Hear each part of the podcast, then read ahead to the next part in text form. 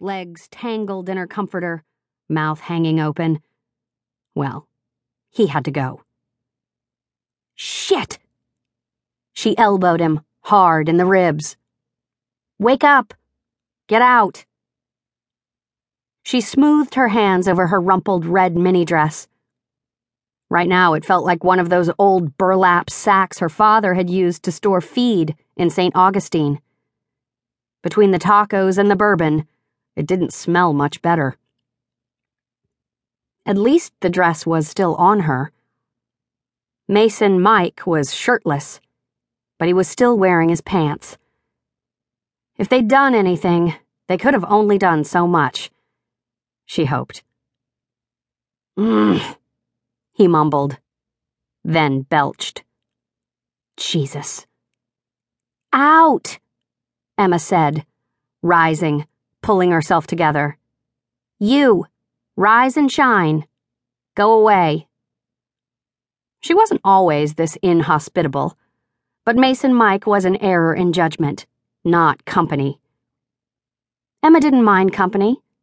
She did attempt to avoid errors in judgment, but over time, over history, they were inevitable. The trick was to act fast and stay pleasant about it. He opened his eyes, blue, bloodshot, and grinned at her. How the hell do you still look so good? He drawled. Matt. His name was Matt.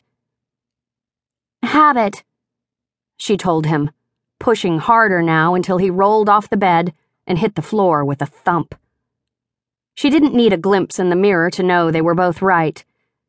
Emma O'Neill might be a tad rumpled and head throbby right this second, but that would fade soon enough. A hangover would never make a dent in the overall picture.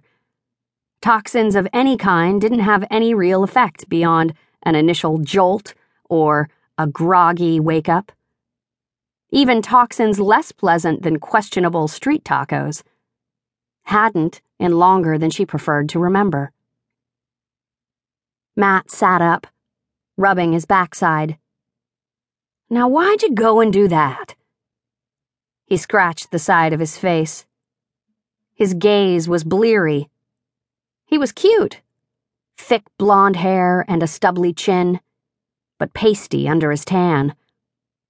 He'd looked better last night. They all had. Emma thought of her friends Coral and Hugo. Well, mostly Coral. Coral Ballard, the girl who looked like the other girls. The girl who looked like Emma. Their meeting had been a random thing. The Ballard family, Coral, and her little brother and her parents and a mop like mutt named Bernie lived in a one story house down the block from Emma's apartment. Emma might not even have spoken to Coral had it not been for Bernie. Stupid cute dog. Emma had always wanted one, but a dog was a responsibility she couldn't assume. A dog might call attention where she needed anonymity, even if it was lovable even if it was loyal, which dogs mostly were, unlike lovable humans who had a bad habit of betraying girls they were supposed to love. Maybe she was over identifying on that last one. Either way, a dog was just one more thing that would die before she did. The pup padded closer and sat on her foot. You live around here? The girl asked. Emma's gaze shifted. Coral, she noted now, was medium height, like she was. Pale like Emma, too. A slew of brightly colored vintage pottery bracelets adorned her milky arms. Her wavy hair was streaked with lots of red and a bit of blue. Underneath, it looked to be blonde. Maybe. But even then, Emma suspected it could have been brown like hers, too. Yeah, Emma said. The pup was still sprawled across her foot. She hoped he wasn't about to pee. Over there.